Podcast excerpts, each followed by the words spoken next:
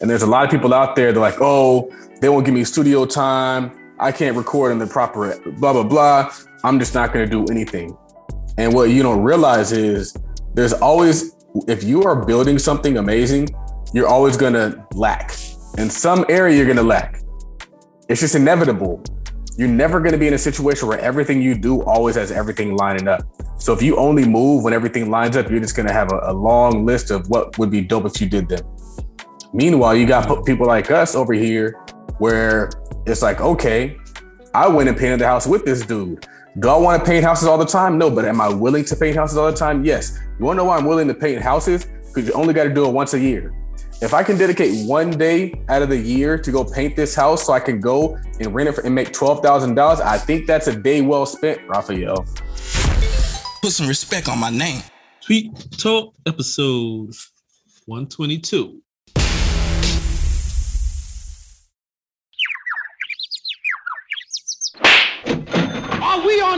The air, Tweet Talk. What it sounds like to be the best. This is a Black Wealth podcast. Yes. Build wealth, invest, own, and close the wealth gap. It's time to break down these financial concepts with your host, Mr. Todd Millionaire himself, Charles Oglesby, and Raphael Husband. Episode King of Detroit. I'm the King of Detroit. Welcome, welcome to Tweet Talk, the Black Wealth podcast with your hosts, myself, Raphael Husbands, and my partner, Charles Oglesby III, JD, where we break down financial tweets and talk about building black wealth. What's happening, Charles? Just out of just being the king of Detroit, man. Um, watching the Kanye documentary, which is an amazing documentary, man. And and then also what's amazing about Kanye isn't just the documentary. We always focus on like the new stuff he's putting out, but if you go back and you listen to old Kanye, Kanye been dropping like real stuff since the first album. I was listening to Late Registration, and which is the second album. But I was listening to Late, Late Registration. He was talking about like crack music. Um, he was talking about um, materialism. He was talking about like politics. Talking about how like we play into the system and like all these different things. Like he's always been kind of controversial people just didn't really realize that he was controversial. I guess because he was saying things they'd agree with, which is kind of interesting to me because I was watching this Earn Your Leisure podcast with the Jamaican dude, and the Jamaican dude has a lot of opinions that I think in America would be deemed conservative, but it's really not a conservative viewpoint. It's just an intelligent viewpoint that not might not be commonly promoted. So uh, if you don't if you don't know who I'm talking about, it was the Bounty Killer episode. I never even heard of this dude. Apparently, he's a big deal. Yeah, so I never heard of him. You're on mute, I think. But you know, just out here, I have, I have so much going on, so many, so much going through my head. I need to go to sleep, but I can't go to sleep because I got a, a lot of stuff to do. So just out here in Detroit, trying to make Detroit great again. Yeah, uh, Bounty Killer is a pretty big dude in the reggae scene. Um, been around for like a couple decades already, I think. Bounty Killer. Yeah, and his the, the Verzuz between him and Beenie Man was was like big. It was like huge because they were like enemies, like serious. Oh, really? We thought people really was going to get hurt or killed or whatever. And to see them, and when they did the Verzuz, they were actually they actually did it in person on a stage together. So it was like people were like, "Oh, that's crazy." And it was cool to see. But um, how how how relevant is Jamaican culture to Barbados culture? Um, pretty relevant because Jamaica is the they're kind of like they're the big monster on the scene as far as like reggae music goes. So they kind of got they kind of impact the entire Caribbean, mm. at least the, at least for sure the English speaking Caribbean because we all know their music. Yeah, you know, like uh, as far as reggae goes, uh, Barbados isn't as big. So you know, we got artists that hit here and there, but Jamaica Canela is the big dog. That's where you know, You know what's interesting is I just realized something because Jamaica and Barbados, to my knowledge, are like independent countries, right? Like mm-hmm. they're not a colony of anybody else. Nobody owns them. And I think that the conversation and the topics, like the reason why we've been able to kind of work together for a while is because we kind of think the same. And so you don't get offended when I say certain things that other people might get offended by. like, how dare you say folks don't want to work? Like, bruh, they don't want to work. Like, And I think that as as he was talking, he's from Jamaica, and a lot of his statements were very could be deemed conservative, and your statements can be, be deemed conservative if you shared more of them.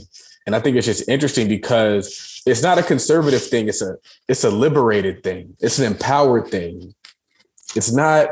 So when we talk about politics, it becomes like, oh, you're liberal, you're conservative, but that's not really it. It's like, are you do, are you empowered? Do you feel empowered to go out there and create your future? Because if the people who aren't creating their future aren't doing it because that's just the life they chose, they're doing it because they just don't feel like they can. And then you have people who are creating it, and it's not because they just chose that, it's because they feel as though they can do these things. And so it's not even a mindset, it's more, it's not even a, a political thing, it's more of a mindset thing. Do you feel empowered? Do you feel like you can build your own private security company. I remember when I put that out there and I was like, man, if y'all don't, if y'all want to help start curbing uh, police brutality, let's build our own police station. Let's build our own police facility. We can't do that. We can't do that. I was driving through this predominantly African American neighborhood called uh, Palmer Village or something, Palmerston Farms or something, something like that in Detroit. And apparently, it's like where all the affluent Black folks live. And you walk in there, and there's a big sign that says, "This is patrolled by private security." Mm. And I was like, we just don't know shit. Not only do, not only can we do the things people think we can't do, it's already been done. And that's what makes Detroit so dope. And I tweeted this and I was talking about how there's a lot of really, really cool things in Detroit, but we never get the empowered statements about Detroit.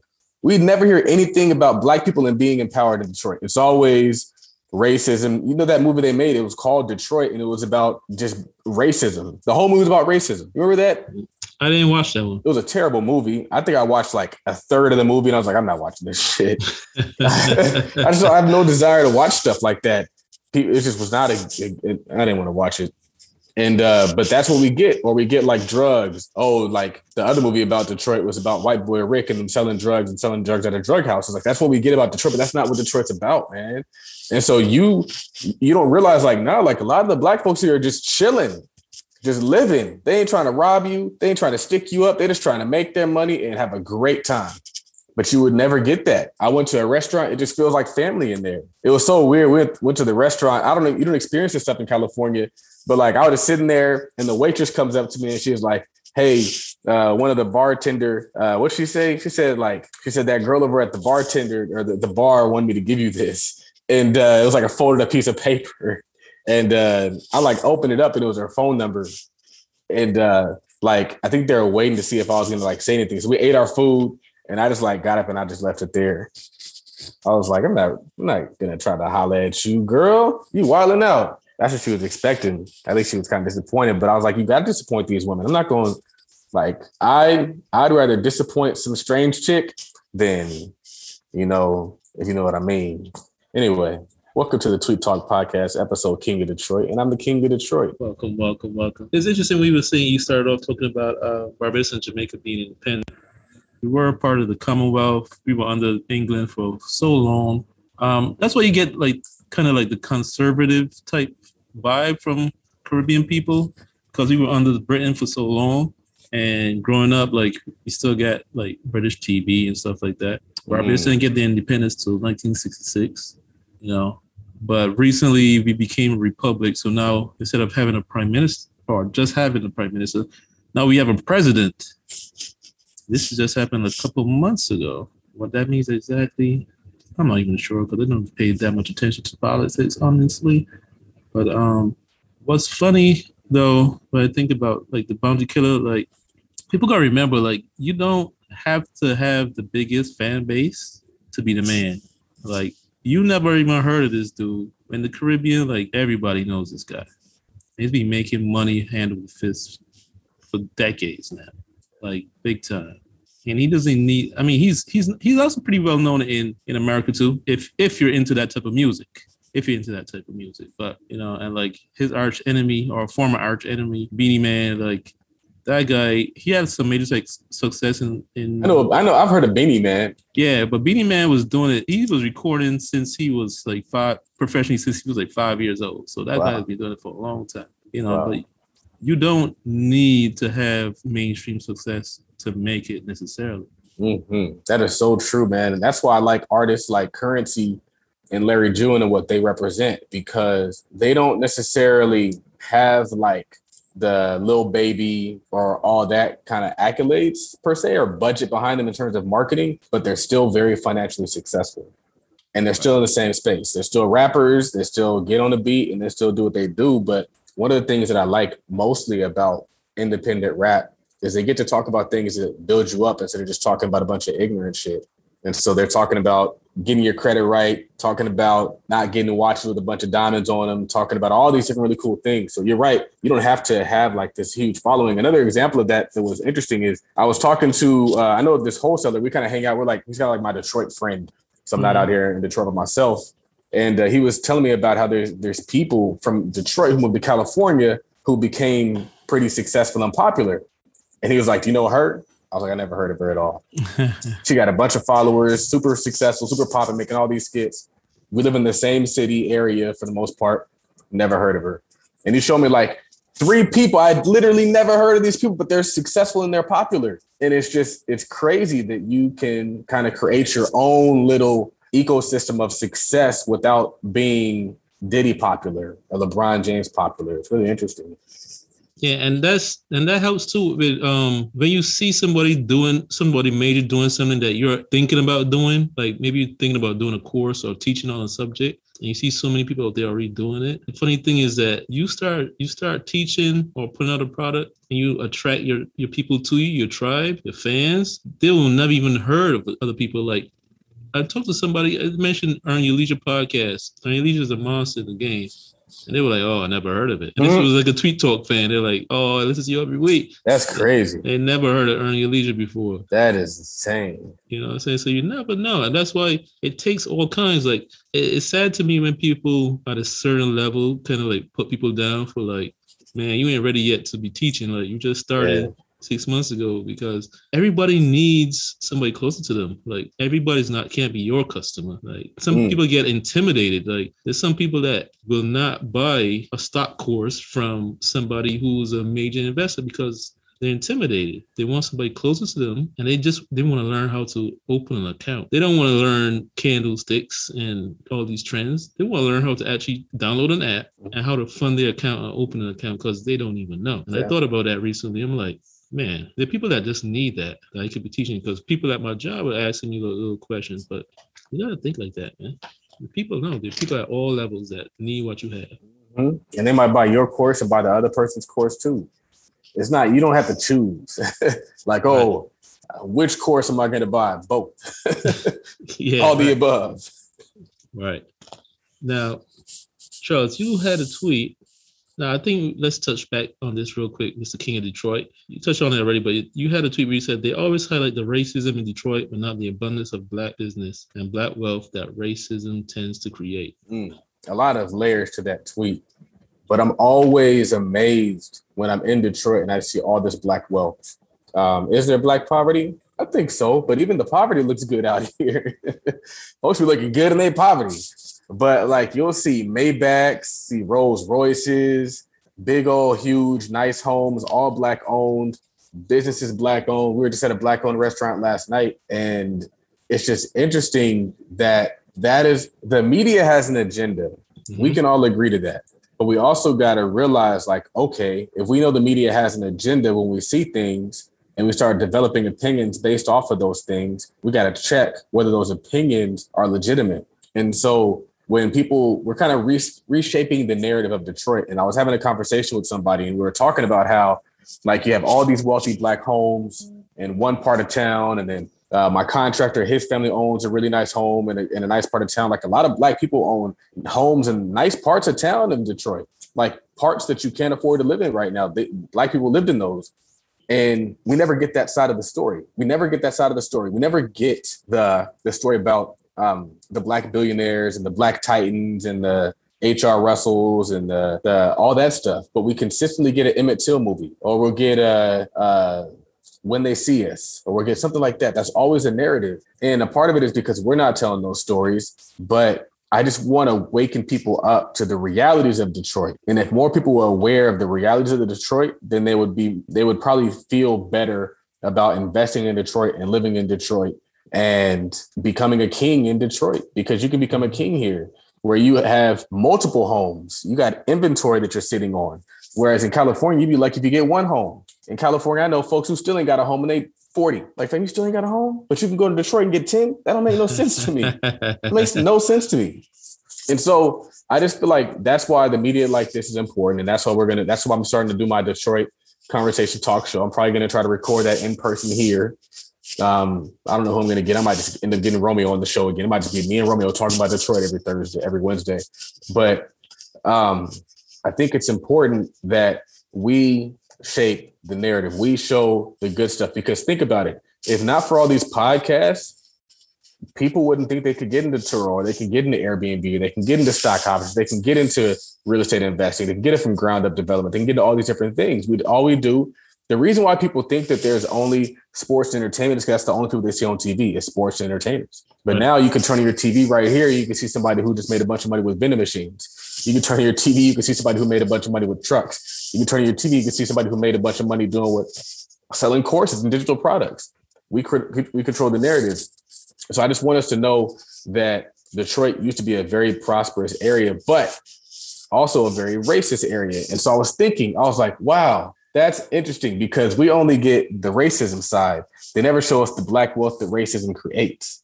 So we're, we're only seeing one thing. We're thinking, oh, poverty, racism, and we don't realize like, no, no, it used to be lit despite mm-hmm. the racism because and this is why and, and so the reason why i shared that is i was going to say like okay like racism creates wealth. Racism is a wealth creator and integration is a wealth destroyer. And so we need to switch up our narrative and start saying like we never seen people hustle harder until they thought the president didn't like them. People was grinding raphael. People was collaborating. They was sharing. They was promoting. They was helping. It was business business business business business. And we you, we saw it. The, the whole narrative changed. And now the whole narrative is shifting to tech jobs. Everyone wants a tech job now. Everyone wants a job, job to job, job, job.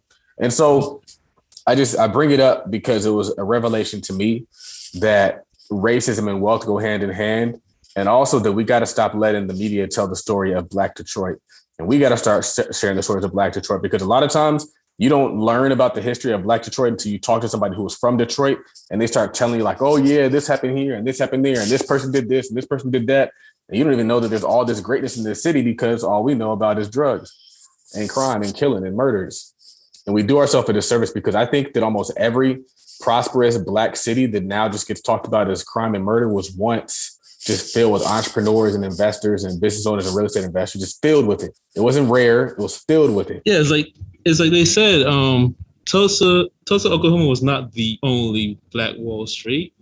It was a Black Wall Street people just learned about it like what 20 years ago. That's when I first learned of, of Tulsa, Oklahoma, Black Wall Street. But back then, it was like one of the Wall Street, Black Wall Streets in America. And it's funny, um, when you were talking earlier about people not trying stuff because they didn't know it was possible, uh, it reminded me of a story. Well, not a story, but something that happened today at my job. Um, was in a room and this, this Spanish guy at work he he was on the phone. He had a, he had a phone call. He was on the phone. As soon as he got off the phone call, he turned to me and he's like, "Oh, so and so just got she just got her house." So basically, it was like Spanish guy. This black lady that uh, reports to him at my job, he had kept encouraging her to, to try to get a house, get a house, get a house. She lived in the hood. And he's like, "Man, you got these kids, and you know you paying all this rent. You live in the hood, whatever, whatever. Like, get your house." And he said he was working on her for like a year and she kept saying like, "Oh, but you don't understand. You know, like, like her situation. Like they only give them mortgages to like certain type of people, whatever." And he said he kept pushing her. He was like, "Listen, you listen. You you talking to somebody that had like three properties already. Mm. Like, don't listen to your friends in the hood because they don't want you to move out. Mm. You know, like listen to me. Like, why? He's like, he's he turned to me. He's like, why is she listening to her friends that live in the hood and never had nothing? Mm. Instead, listen to somebody that had three properties already. I'm like, I don't know, man. I guess you just gonna see it. And he said he worked on her, worked on her, and she was worried about them checking her credit and they're not gonna approve her. And I guess her husband, I don't know if he had some kind of record or something. And he said he told her, listen, they don't care about that. They're looking at your income and see if you could pay the money back. You only learn if you try, man. He said he pushed and pushed her for six months before she started doing anything, and then now she got her house. And he was like, man, they got a nice like four bedroom house. And he's like, the kitchen look way better than mine. It's like they, they gutted it, renovated it, and said, he said stuff looks beautiful. And she's like, it's, she's so happy because now her kids got a backyard and all these kind of things. But you never know until you try. The sad part about it, man, is like all this is new. Like our grandparents had homes; they didn't know any different, and so like all this helplessness was learned and taught. Folks been grinding. This this like and this is why it can be frustrating sometimes because the way my lineage is, is situated is my grandfather he retired twice from the navy he handled his business he was sharp he was well presented um, he, he was a good human being and he had kids who did the same exact thing Mhm. and then my parents had us and so I've mentioned this on the long on, on the show before, but like my lineage is long. Like my family, I come from a good family, like throughout generations. And so for me, I'm not looking at a bunch of like bums. I mean, now, interestingly enough, and it's sad, but like a lot of my cousins didn't amount to much. I have like two older cousins that have, I think, accomplished some great things, but like none of my cousins are doing what I'm doing outside of those two. And I think the difference between them might be that they got married. And I think marriage kind of settled them down and kind of made them more productive. And maybe it's done the same thing for me. Maybe I'll be in the streets. But uh but it's just sad because I don't think it has it doesn't have to be our reality. And it shouldn't be our reality. And we have to wake up. And I never have to have this conversation until we have a liberal president. When we have a liberal president, we have to constantly tell folks like, nah, fam, that ain't it what it is. What you think it is is not what it is.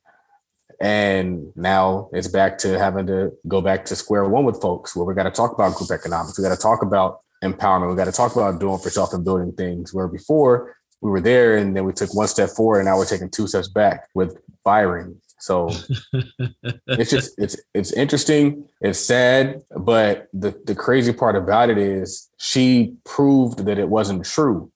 The limited beliefs that she had that was likely being put into her by other people in her environment, she proved that they were not true. And so we're going around spreading misinformation, holding each other back. It's sad, man.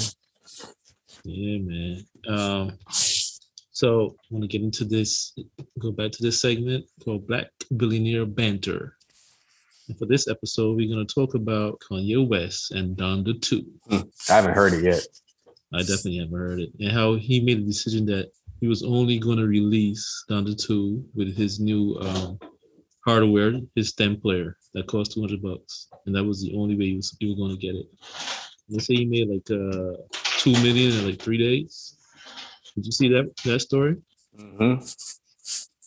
Kanye, you know what's interesting about Kanye is folks see Kanye do stuff and we just think he just started doing this stuff.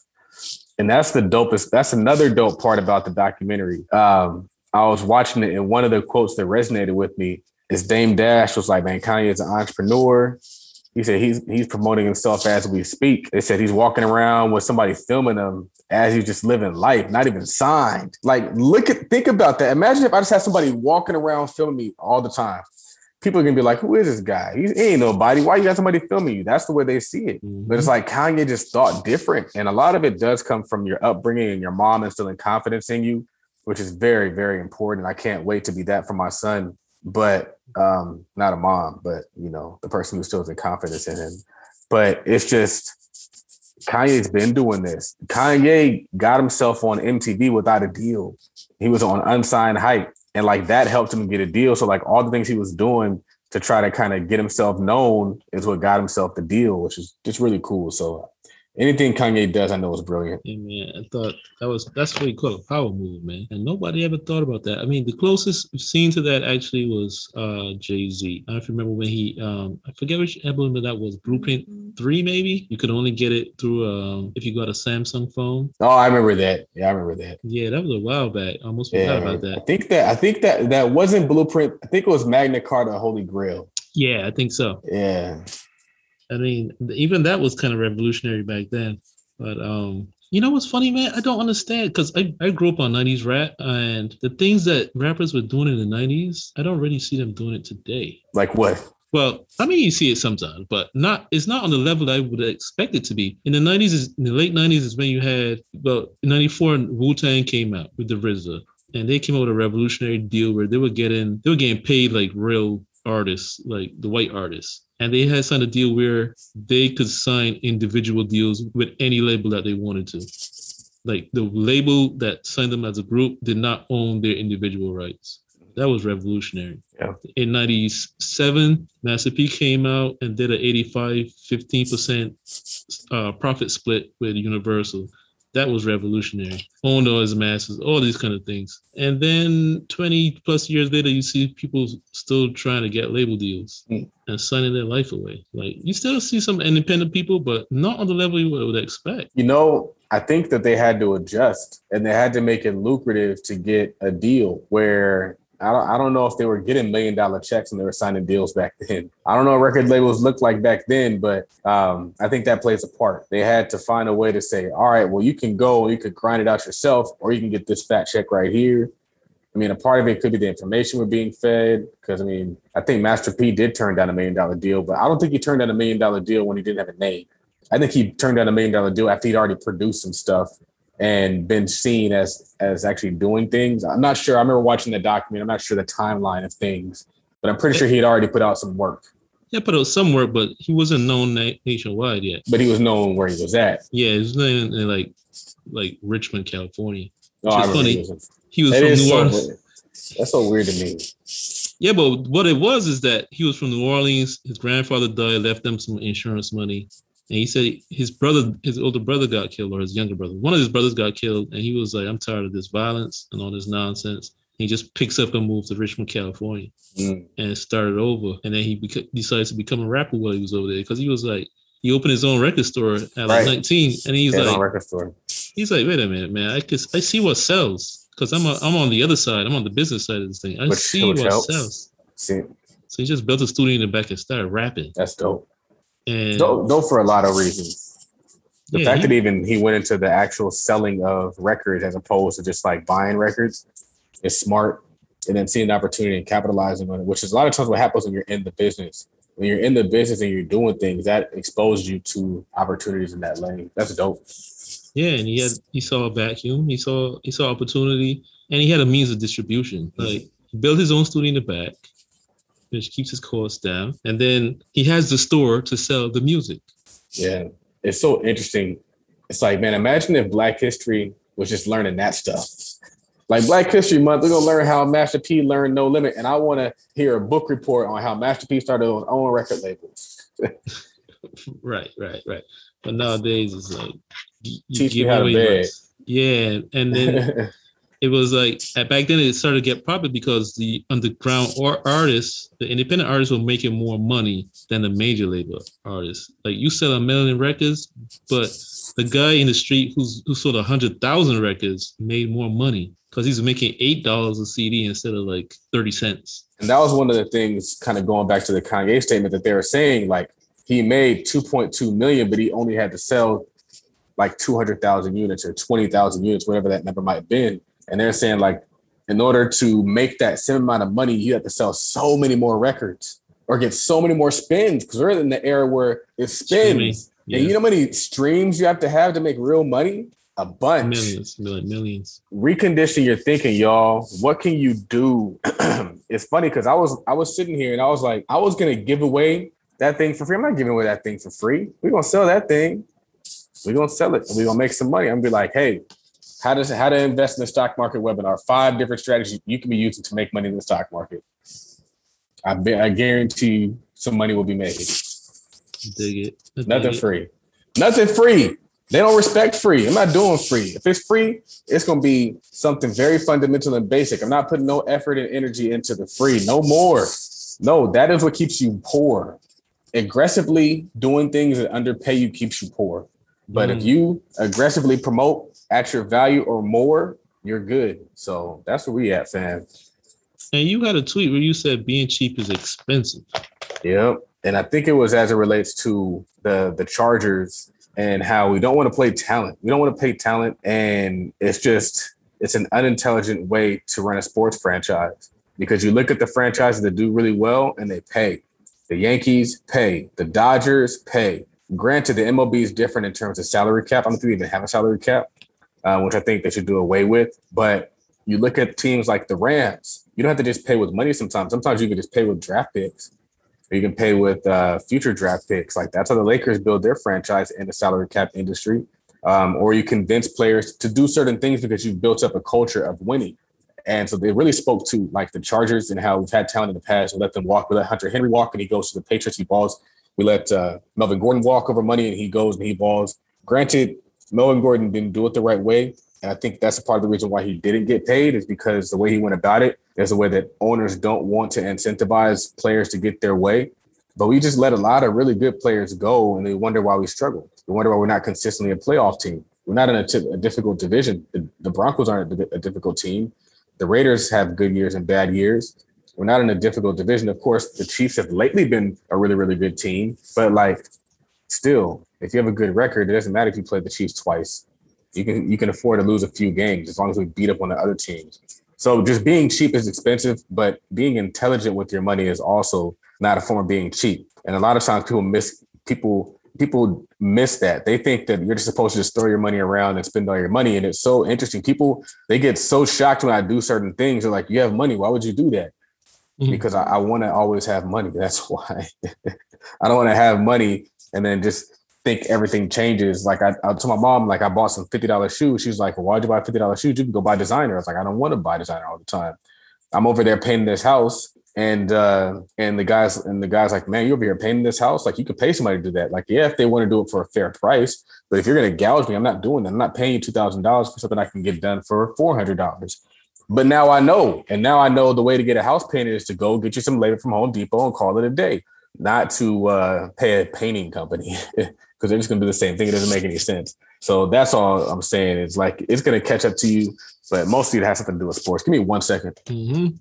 Hey Tweet Talk going on, people. Be sure to follow us on Twitter. Follow the podcast at Tweet Talk Pod. That's Tweet Talk Pod on Twitter. Follow myself, Raphael, on Twitter at Work Money Life. Follow my partner Charles on Twitter at Real Todd Billion because he's the only real one out there. There's some some fake ones out there trying to scam people out of money, but sure to follow the real one at Real Todd Billion on Twitter. Follow us on Instagram at Tweet Talk Podcast. Follow my Charles, my partner Charles on Instagram at Todd Billion and also at Todd.Capital. That's the parent company. You're in the chat, drop your city and state. Any questions, drop in the chat. Ready to answer some questions tonight. Yo, it's the Options Trading Workshop presented by Todd Capital. Learn the fundamentals and advanced trading strategies that allow us the chance to earn $20,000 in side money in one year while working a job and running multiple businesses. That's right. Learn the what, the where, and the how of options trading in this exclusive webinar.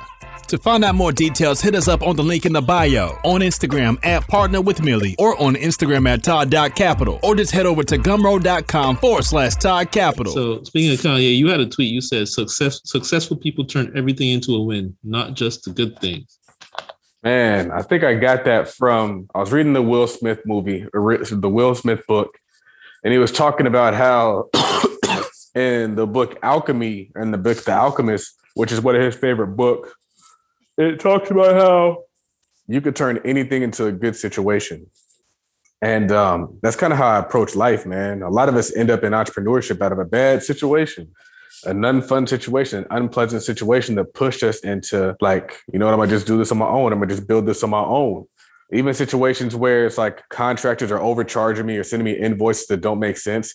I just become better. And so like the interesting thing about like being a general contractor is you only got to build one house before you can be a general contractor. Like once you build it, you're like, I, I understand what's going on here. Like you ask the questions of the of the subs, be there on site. You're like, okay, what's this? What's this? What's this? What's this? And they explain it to you, and then you know what to expect, and so then you can bid your your stuff out better. And so I'm getting some really really good bids um, now that I can take to some other homes because I'm finding better contractors and getting better labor and cheaper labor that makes sense which is going to allow us to do some homes that we might not have been able to do in the past. So anyway, I just I, I like it because listening or watching the whole Kanye story, I was talking about how he went through that car accident and they said he almost lost his life and he made like one of the greatest rap songs ever made. Like that honestly was a hit record. The sample was amazing. And then also like to even think of that as the the sample, like through the fire, through the wire, like that is just really creative. And then all the different things, like who just thinks of this stuff? I mean, if you have time and that's what you do for a living, maybe it makes it a little bit easier. Mhm. But I just like that um, he flipped that into a positive. And I was also watching the documentary, and they were saying, like, for when he was recording the college dropout, Rockefeller wouldn't actually give him studio time. And so he was borrowing studio time from everybody else. So, like, Jamie Foxx had a studio in his house. And so the song that he made with Jamie Foxx, he recorded it in his studio. And then the song that he, I think, recorded with Ludacris, like they figured out how to do that some way. Also, he was just like borrowing studio time. And another, I think, form of alchemy is just making something like he made a whole hit album off of just pulling pieces together. And there's a lot of people out there, they're like, oh, they won't give me studio time. I can't record in the proper blah, blah, blah. I'm just not going to do anything. And what you don't realize is there's always, if you are building something amazing, you're always going to lack. In some area, you're going to lack. It's just inevitable. You're never going to be in a situation where everything you do always has everything lining up. So if you only move when everything lines up, you're just going to have a, a long list of what would be dope if you did them. Meanwhile, you got people like us over here where it's like, okay, I went and painted the house with this dude. Do I want to paint houses all the time? No, but am I willing to paint houses all the time? Yes. You want to know why I'm willing to paint houses? Because you only got to do it once a year. If I can dedicate one day out of the year to go paint this house so I can go and rent it for, and make $12,000, I think that's a day well spent, Raphael. Especially if the person out there wanted to charge me $6,000 to turn this unit. It doesn't cost that much money to turn a unit. It does not. But they just think they can take an advantage of you. They think- They think they can hustle you and all this stuff. And I'm not going to do it anymore. But now my strategy is I'm to just get two dudes. I go to Home Depot. I get the paint. I get the rollers. I know what I need now. I get the tape. And we just to work as a team. We're to knock this thing out. Because that's the, the advantage that the Mexican people have is they work fast because they put a bunch of people on a task. And so we're over here making one person do it all when they're like, nah, we're just gonna have five of us. We're gonna chip in and gonna knock it out, and we're gonna look like superstars because the team makes you look like a superstar. He's not a superstar because he's superhuman. He's a superstar because he got six of them fools and they get in there and they get to work. And if you have six people working with you, your workload is actually easier. You don't got to work as hard when you got six of y'all. And so you look like you're doing more than you actually are. So really, a lot of this stuff goes together. But I'm just encouraging everybody that you might be in a crappy situation. Flip that. I was in a crappy situation about four months ago. I flipped it. And now I don't drink alcohol and I'm a million times better person. And that was relevant. That was recent. And I got into a class. I'm getting more education on that. And I actually became better for not being in a good situation. And so um, it wasn't a DUI or anything. That's probably what you're thinking. It wasn't a DUI. Actually, I But- didn't even that didn't even, I didn't even think my mind. I kept thinking to myself, what the heck is he talking about? That didn't even Oh. cross my mind. I'll tell you off air. But nevertheless, um, I turned it into a win. I turned it into a win and I turned everything into a win because that's what winners do. If you're a winner, you don't win just because like you won. I'm a winner either way. Even if I lose, I win. Even if I fail, I win because of my mindset and my ability to get back up. A winner is somebody who gets back up. A winner is somebody who keeps pushing. A winner is somebody who perseveres. Because quite honestly, I was dust to my hands of these things, but having the skill set to do all these different things in this house makes you like immortal because there's, there's nothing a tenant can throw at you now. Like even with the floor that we're laying down, I'm like, all right, worst case scenario, they F up the floor. I know how to put down floors. It's not going to take me that long. I got people who can do the labor.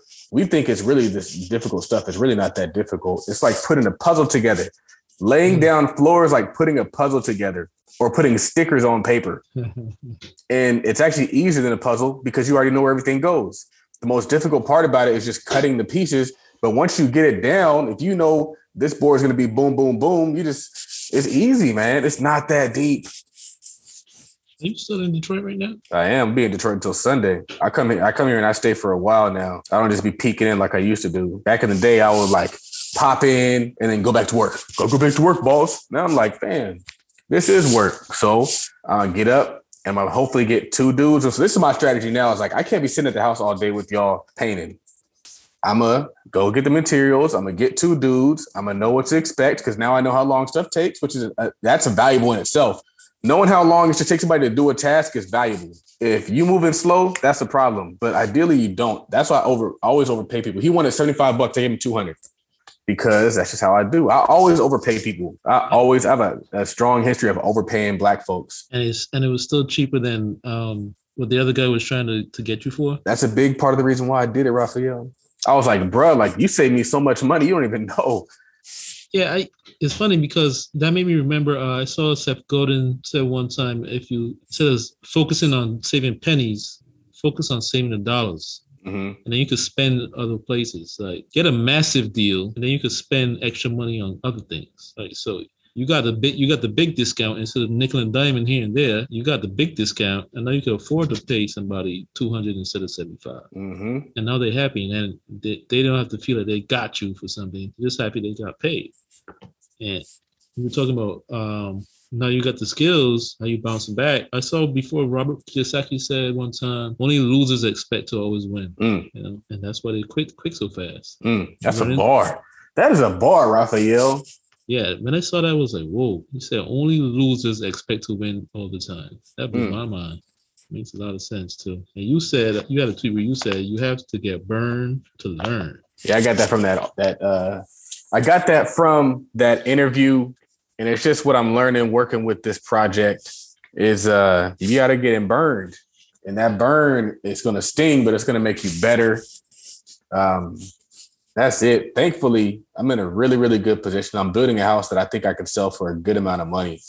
Uh it makes me really happy because I could make a good amount of money on this project. And who knew? Who knew I'd be building something? But I think a part of it is quality, building something nice. And that's kind of what I do with everything.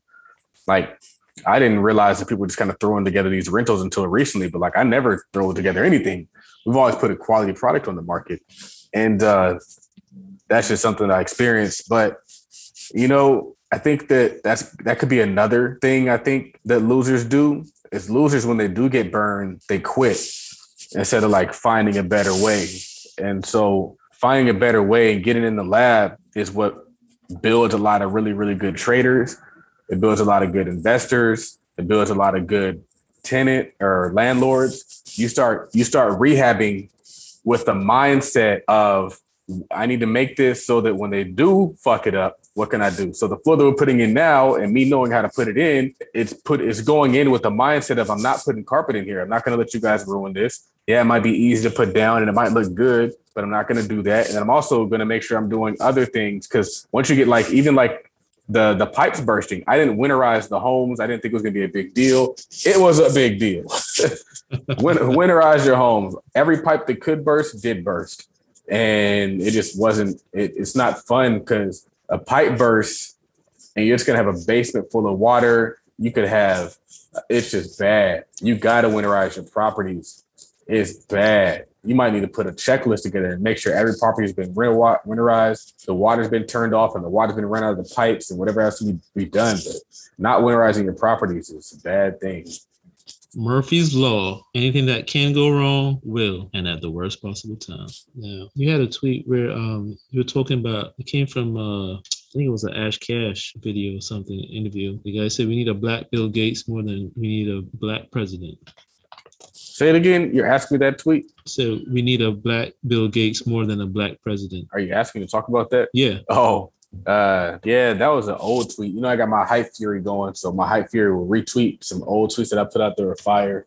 Mm-hmm. Um, I mean, it's kind of self-explanatory. It's really just reconditioning our minds to see the value in that space. But I think it's it's really relevant now with this uh, new black female Supreme Court justice has been elected or nominated.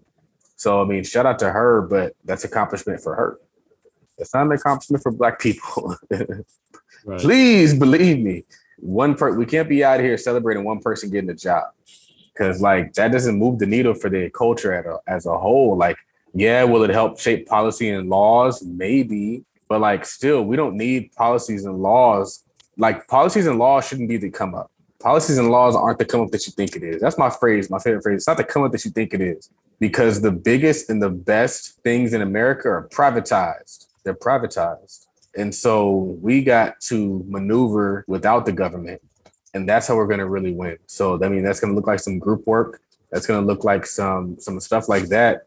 But that's what's going to really help us get there.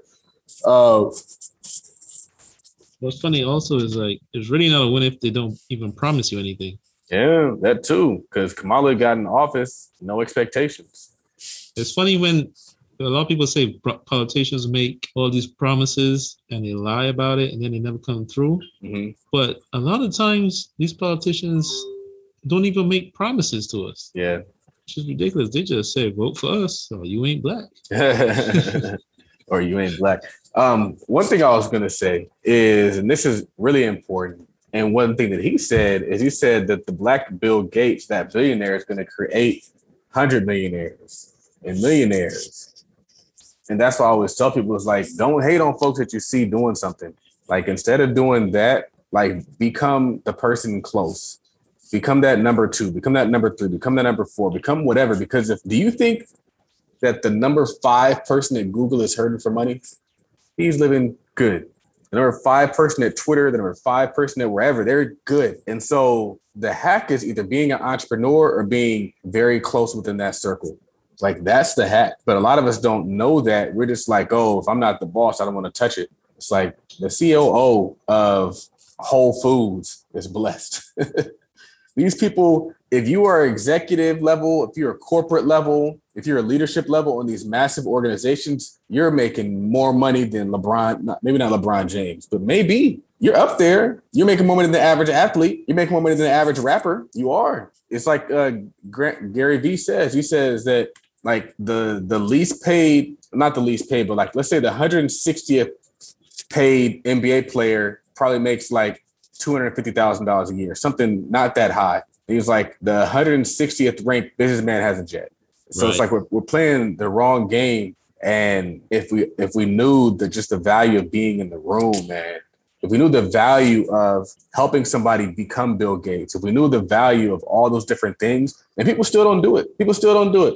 People still will not help you make money. They will spend your money. They will not help you make it though. And that's the frustrating thing. It's like, man, help me make some money, y'all, please. Because if y'all help me make money, you know what I do? I be paying it to all y'all. You know how many people I pay? Tomorrow's the first. I pay a lot of people, and they all black. They're every single one of them is black. Every single person that I hire is black. I don't got nobody on my staff that's not black. And I pay a lot of people. I'm gonna have to spend a lot of money tomorrow. I'm not happy about it. I'm tired of spending money, damn it. I'm so tired of spending money. But like that's what happens when you get to that space. You create black jobs. And it's, it's you don't even do it on purpose. It just like becomes a necessity. Like I, I need people. Who wants to be the boss, man? Yeah, like um, that Prince Donnell video that he put out. He said, um, attach yourself to the visionary. Mm-hmm. Crazy. Like, um, what's that guy's name? Paul Allen? Dude's out there buying sports teams. Paul Allen. Microsoft. See, even you don't know. Right. Yeah. Never heard of him. Microsoft. Um, Portland Trailblazers, Seattle Son, Seahawks. Never heard of him. No, okay. Yeah, he was like number two. Is this, am I thinking the right person? Yeah, Paul Allen. Yeah, on a couple of sports teams. Well, and then there's Steve Ballmer, but Steve Ballmer was more like, uh, what was he, like CEO or something like that. He Hmm. made good money. He was just an employee. See? I'll be trying. Y'all think I just make shit up, Ralph? Why think I, they think I just make shit up? I don't be making this shit up, y'all. Bill Gates, everybody knows Bill Gates, but Bill Gates' boys is balling. Bill Gates' boys on the Forbes list. Bill Gates might be topping the Forbes list, but his friends ain't tripping. Why don't we we we're the kind of people, we're the kind of people we're like, if, I, if I'm not Bill Gates, then uh, I don't want to be Steve Ballmer. That's the stuff we make. That's what you're saying. If I'm not, if I can't be Bill Gates, I don't want to be the person Bill Gates is going to make a billionaire. That's what they're. That's what we're saying, Raphael.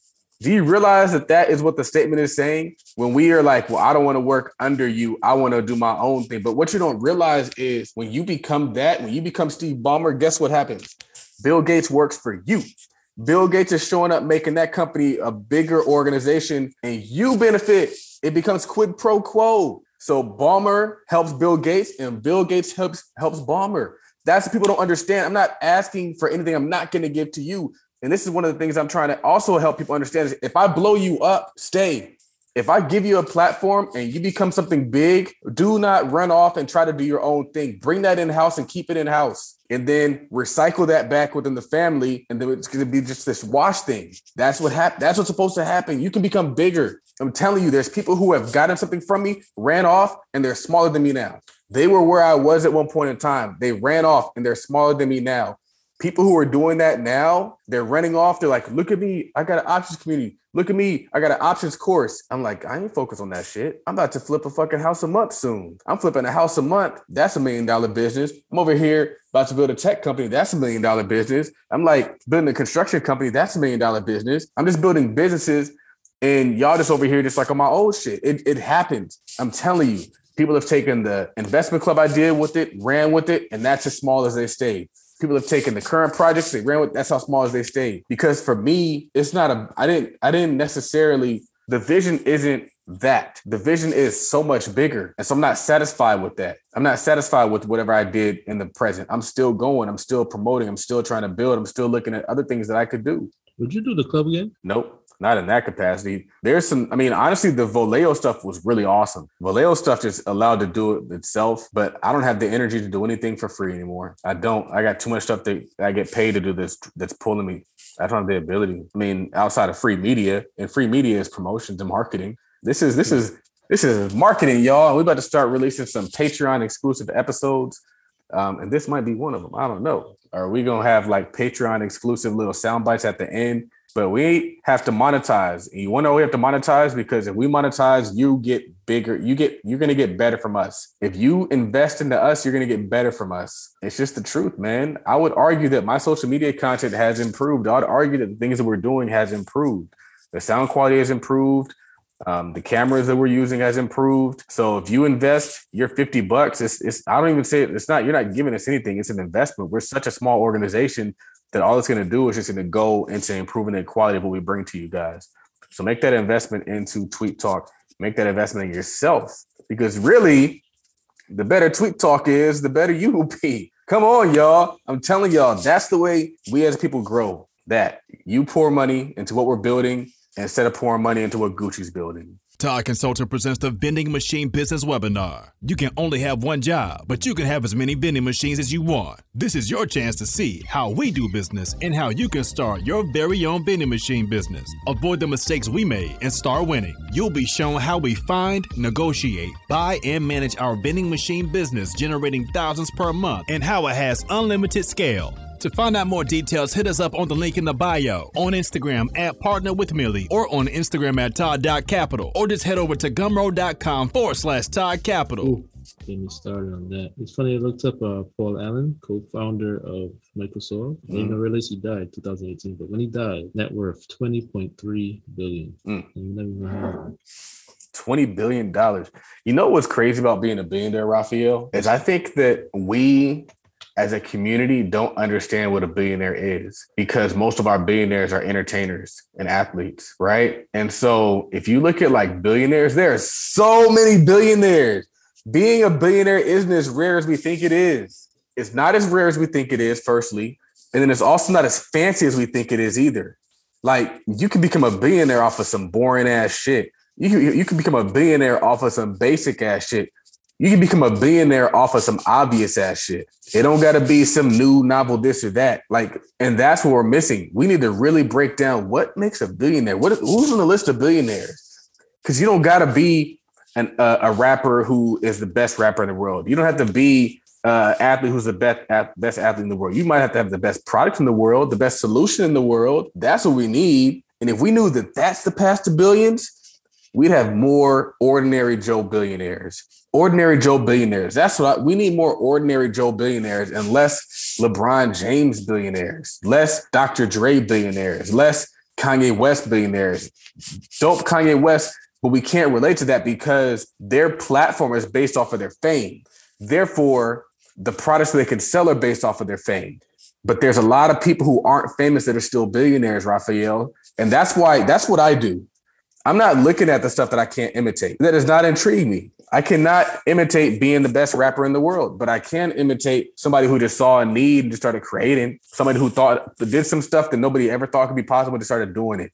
Oh, electric cars, let's do it. Oh, this, let's do it. You want to know the thing that I was actually really impressed with and what kind of scared me is I saw this trolley because where I'm at, there's a trolley that goes by. It's, the, it's I think it's called the Q line, and uh, I saw in it this this company, and it said like Shipt S H I P T, and it's a tech startup. It's some company that's a startup, and what I realized is there's these VCs who are these old white people with money, and you know what they're doing is they're funding young white kids with ideas who are going to shape the future. And I thought that is so smart because I always talk about that pairing of old resources with young energy and ideas. They're giving that to people and they're just out there just creating the new world. And they're going to be the new billionaires. We need to create the new world.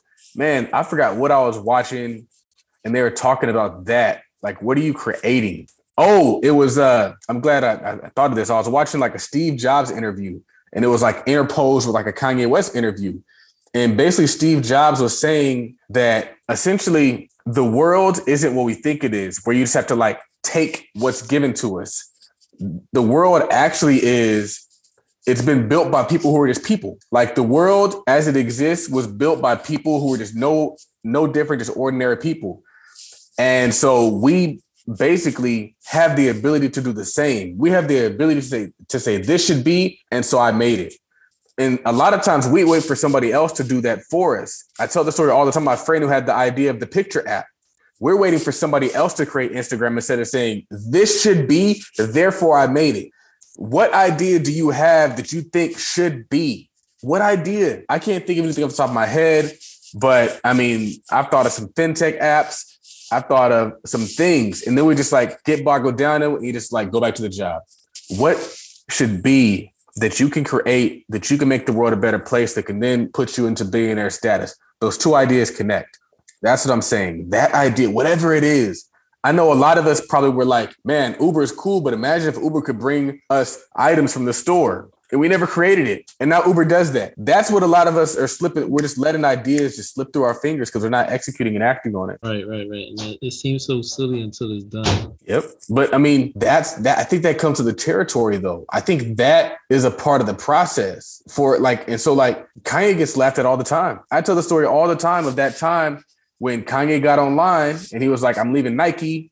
F Nike, they won't pay me what I need to get paid. And there's a bunch of people on the internet like, well, you don't deserve to get paid. And why do you think they should pay you? And you aren't an athlete. You aren't Michael Jordan. You don't even play basketball. Why does somebody want to buy your sneakers? They had all the good reasons why. Those, the more good reasons why they have that you shouldn't do it, that's the bigger business you could grow. Why would you invest in Detroit? Look at this shit now. You look like a fucking genius. I wish we had more homes. I wish we bought more shelves.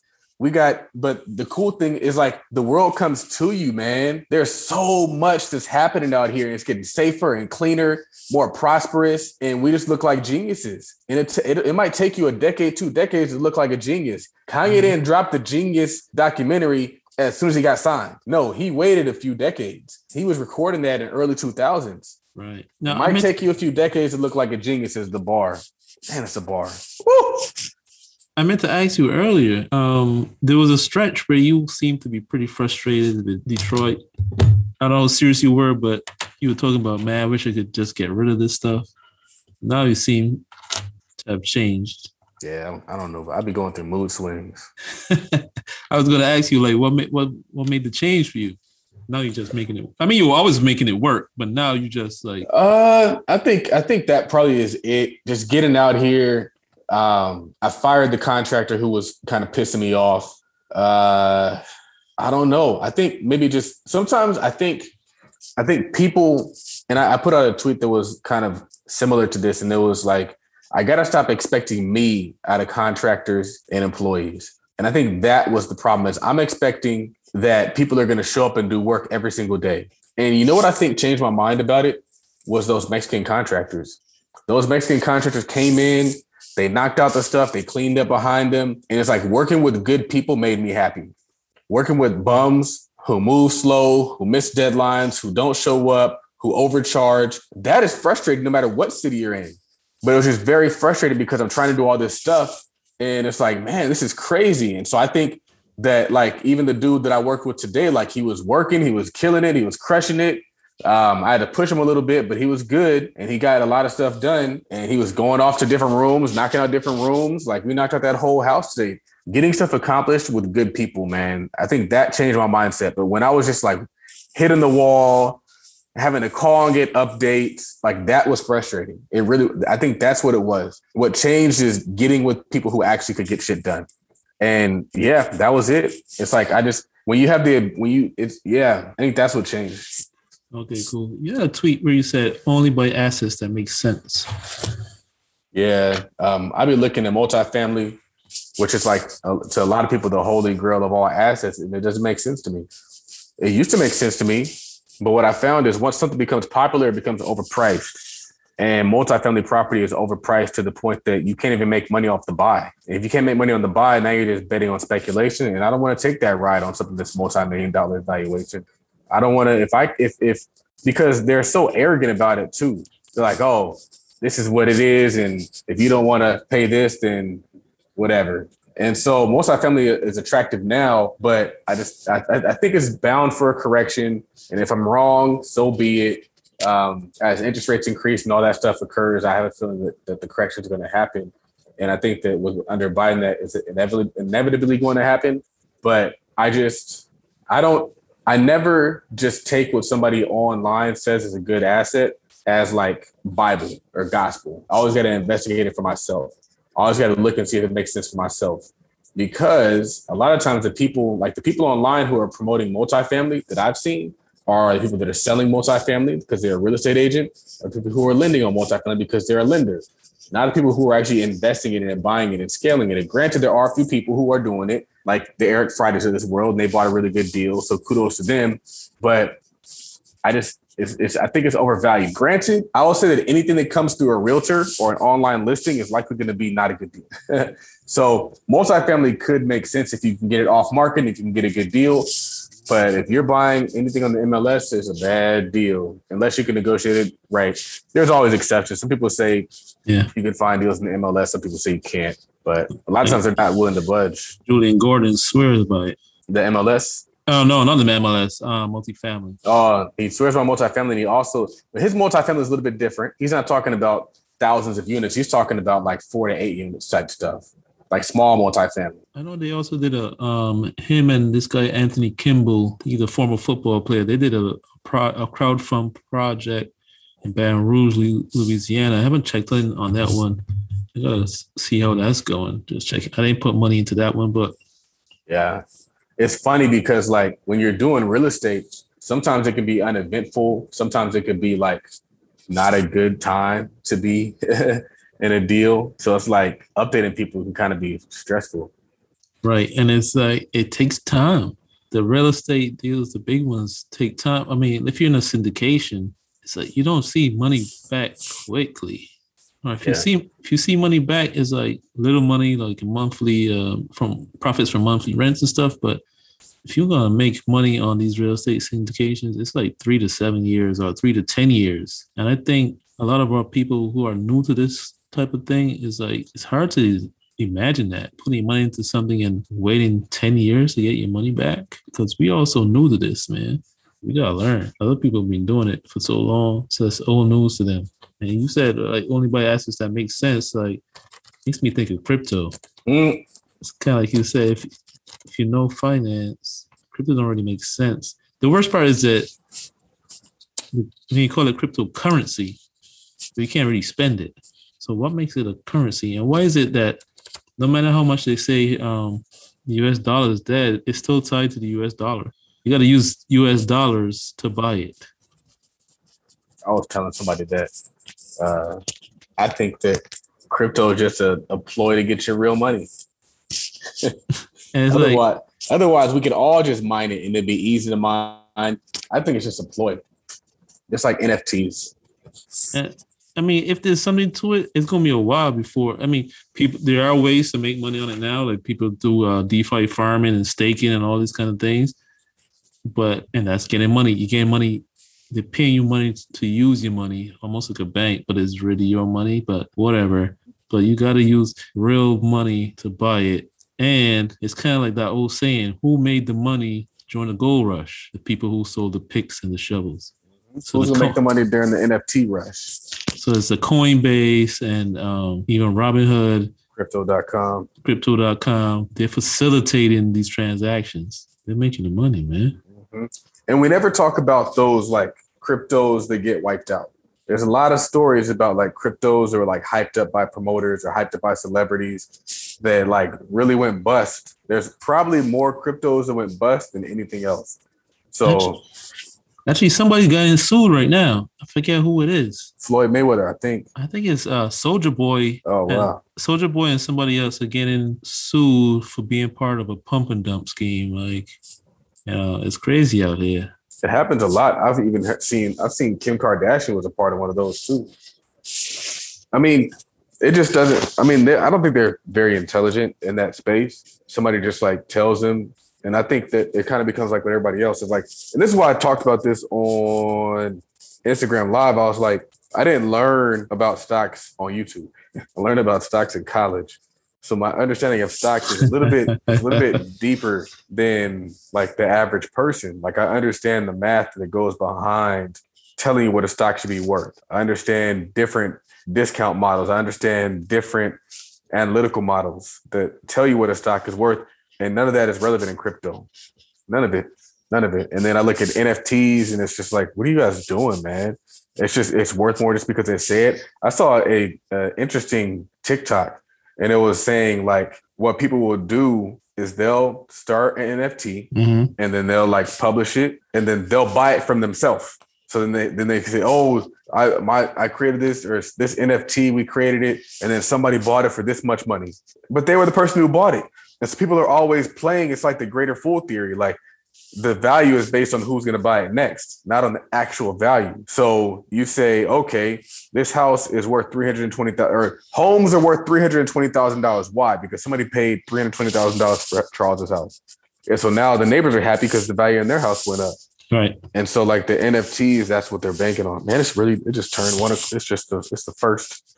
It's the first. Oh, yeah, man. month. I forgot you in my time zone right now, man. Yeah, Let's wrap this up. I gotta be back painting early. I gotta get me some uh some heaters because that house is cold.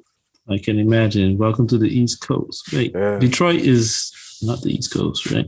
We're super close to you guys, man. Detroit is really close to New York, actually. Really, really close. If you look, it's Either way, kind it's, either way, it's cold. it's freezing, and it's like you would think it would get get warmer, but it's not. Like, nah, it's thirty degrees out here, fam. Enjoy. I'm like, bro, why is it still so cold? You don't gotta be cold like that. Just thinking today, like spring is right around the corner. It's getting colder. It's actually colder now than it was like a month ago. That's the way. That's the way it goes in New, like in this this area. It gets really cold at the very end of the season. Then it'll jump to really hot. hmm Then it will even out. Yeah, California is weird right now. It's like really hot out there right now for some reason. Uh, only buy assets that make sense, people. Stock market has been around for over 100 years. There's plenty of experience out there, books, videos, courses, all these kind of things. People, there's there's history. You kind of know what it's going to do. Crypto is so new, man. You really don't know. And you, I think people got to recognize these things for what they are. Like, it's cool to get into it, but recognize it for what it really is. You're going to make money like staking and farming and all this kind of stuff. Like, recognize it what it is. It's an income play or a pump and dump or whatever it is. But don't say you're not buying nothing with it. You're not, Mm. it's not a currency. It's built on I hype. like I like the term digital asset. That's what I like. I'm okay with calling it a digital asset or like a crypto asset. you can't go to the store and buy a bag of chips with it. So, you know, it is what it is. Not that I'm saying don't ever buy it, but just know what it is that you're doing. Start rushing the hype. I feel like black people just jumping over steps. Like, first, let's get into the stock market and get strong there. Instead of jumping past the like the safe, not even safe, but the the proven stuff. People trying to jump over the proven stuff Mm. to get rich quick. Like, I'm not gonna buy a personal house residence. I'm gonna buy get me a multi uh, a hundred unit building. I'm not gonna invest in index funds and stocks. I'm gonna get me some crypt, some Bitcoin. Like, let's stop jumping over steps. Get rich first and then do that stuff. Anyway, we can wrap this up. Episode 122 of Tweet Talk the Black Web Podcast with your hosts, Raphael and Charles. Be sure to follow us on Twitter at Tweet Talk Pod. That's P O D. Follow my partner Charles on Twitter at Real Todd Billion because he's the only one. Follow myself, Raphael, on Twitter at Work Money Life. Follow us on Instagram at Tweet Talk Podcast. Follow Charles on Instagram at Todd Billion and the parent company at Todd.capital. Episode 122, The King of Detroit. Tweet Talk the Black Web Podcast. We are out of here. Yes, this is Donald the Voice, the official podcast editor and producer of the Tweet Talk podcast, featuring, of course, Charles Oglesby and the man Raphael Husbands. And look, man, if you just listen to this episode, then you know exactly what I'm capable of. You know my swag, you know what I can do. And so, without any further ado, I kind of want to give you a special offer for Tweet Talk podcast episode listeners. And here's what it is head on over to donaldthevoice.com. And if you have podcast or video editing needs, let's talk. And of course, I'm give you a real, real nice deal. But you have to mention that you're a Tweet Talk podcast listener. And this offer isn't gonna last forever. So if you're on social media or you have a business or you got something going on to where you need somebody to edit and produce your content, come and holla at your boy. And I promise to take care of you, our dedicated listener to the Tweet Talk podcast. Again, head over to donaldthevoice.com and hit the contact page and let's have a little conversation. Okay, back to your day, your evening, your morning, whatever's going on. Peace.